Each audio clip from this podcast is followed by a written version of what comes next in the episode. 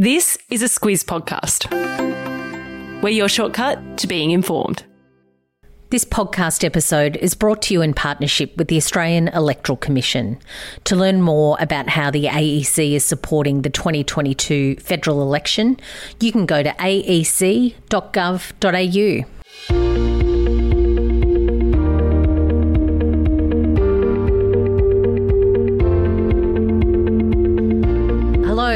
welcome to our Squiz the Election series, your shortcut to the 2022 federal election.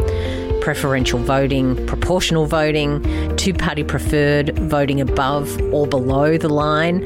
These are just some of the features of our electoral system that we've talked about during this series. But today, we're pulling out the big guns. Yep, we're talking to the Australian Electoral Commission's Evan Ekin-Smyth. He's the Director of Media and Digital Engagement. We're going to get into the nuts and bolts of voting and exactly how the system works to decide who will be in power for the next three years. I'm Claire Kimball.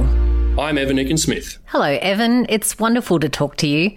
I imagine you're a bit busy at the moment. Yeah, busy times at the AEC, but a lot of fun. Before we get into it, we should really take a moment just to appreciate Australian elections. We're one of the best in the world at running efficient, secure, and fair elections. So, Evan, wow us with a few facts about what's about to take place in the lead up to and on the 21st of May. You've stolen my talking points there. Yep, free, fair federal elections is what we're all about. We've got 17.2 million Australians enrolled. That's a lot of people to provide a service to.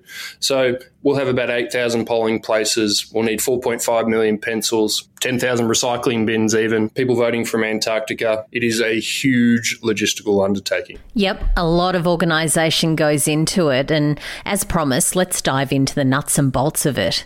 Squizzes are a curious lot, and we've had a lot of questions about exactly how our system of voting works. So let's start with the House of Reps, given it's where the government's decided. And this is where preferential voting comes in. When it comes to counting votes for a winner, it's not as simple as a system like first past the post. No, it's not. Preferential voting's great. If your candidate doesn't get elected, well, your vote flows to your number two candidate. If they're not one of the top two, it can flow again down to your number three and so on. Your vote in the House of Representatives will always count to one of the top two candidates.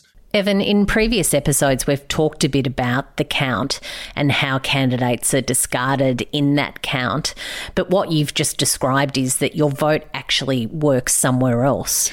Absolutely right. Uh, when they just say discarded, it means that your candidate hasn't got enough first preference votes or enough votes in general during the count to be one of the top two candidates. So you just have your vote flow down uh, to your next candidate. And it's as you number your ballot paper, nobody sides your preferences but you. So on election day or beforehand, if I can't get to a polling booth on the 21st of May, uh, I need to take my pencil and need to number the candidates in order of my preference.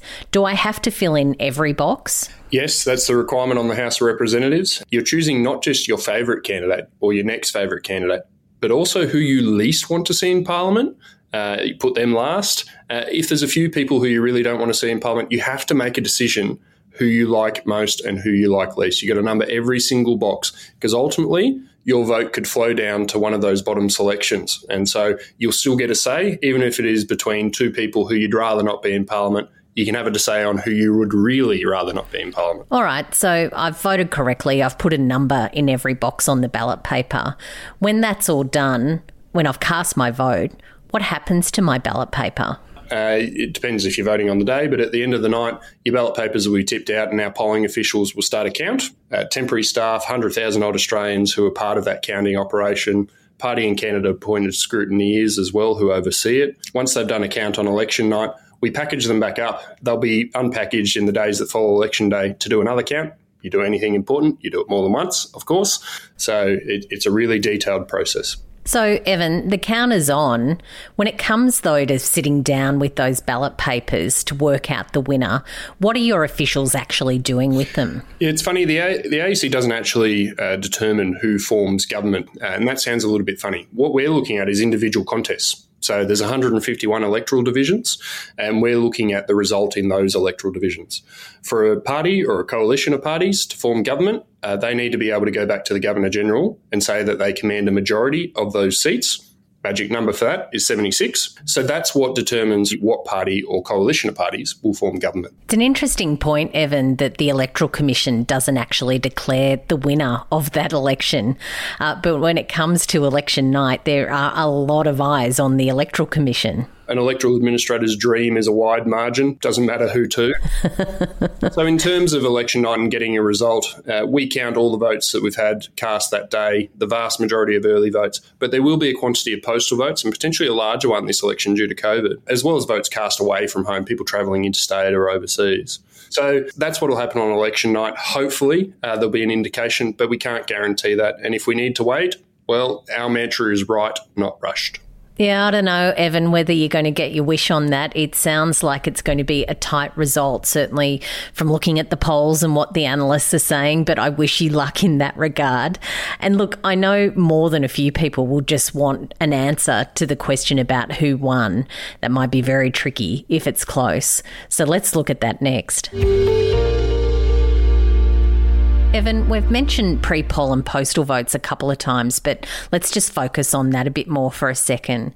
It seems that more people will be voting early in this election than we've ever seen before. And also, there's going to be some really tight races in this election. So the fact that the pre poll and postal votes won't get counted on election night is quite significant and something to keep in mind. Absolutely. And there is a 13 day period that we have after election day for postal votes to come back to us, allowing for the mailing system, of course. Really, if you look at a, an electoral division, it's about 100,000 odd people. Uh, if we have a larger percentage of people postal voting in any single division, let's say we have 25,000, that's 25,000 votes that we can't count on election night. There's a lot of factors to determining whether or not somebody can claim victory or be commiserating in defeat uh, on election night. And the primary ones are just how many postal votes or how many votes are in envelopes and just how close the contests are. Yeah, it's going to be a really interesting night for those political party officials with everything stacking up. Just when that all comes in and we do know about what that result is looking like, I'm just wondering when can the parties ask for a recount in those close races?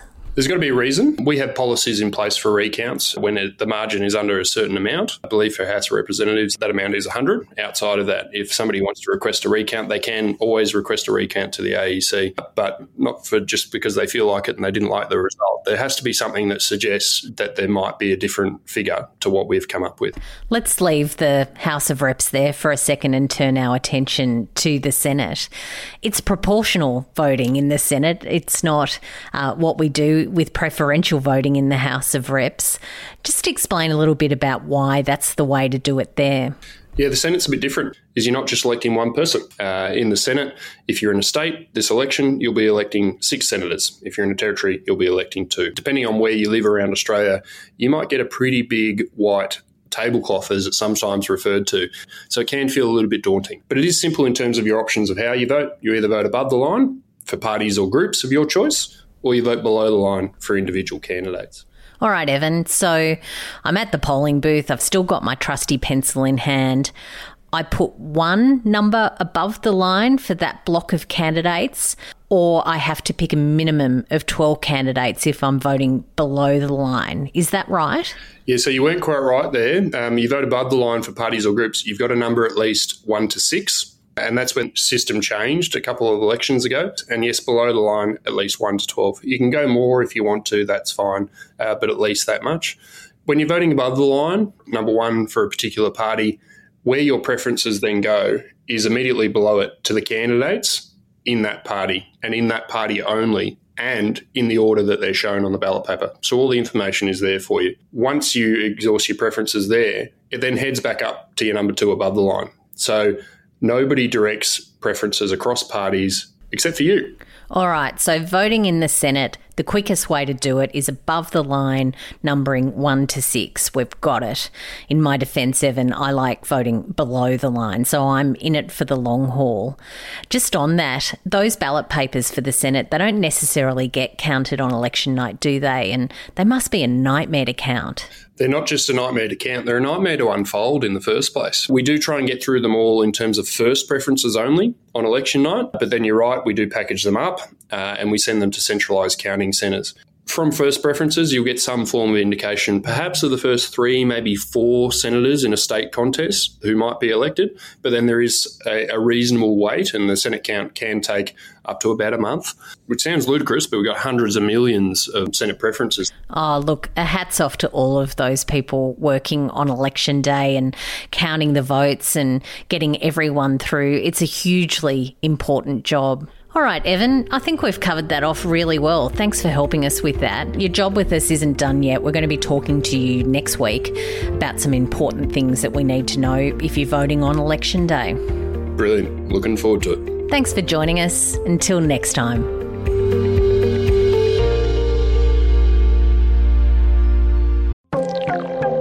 This week, our podcast is brought to you by Aware Super.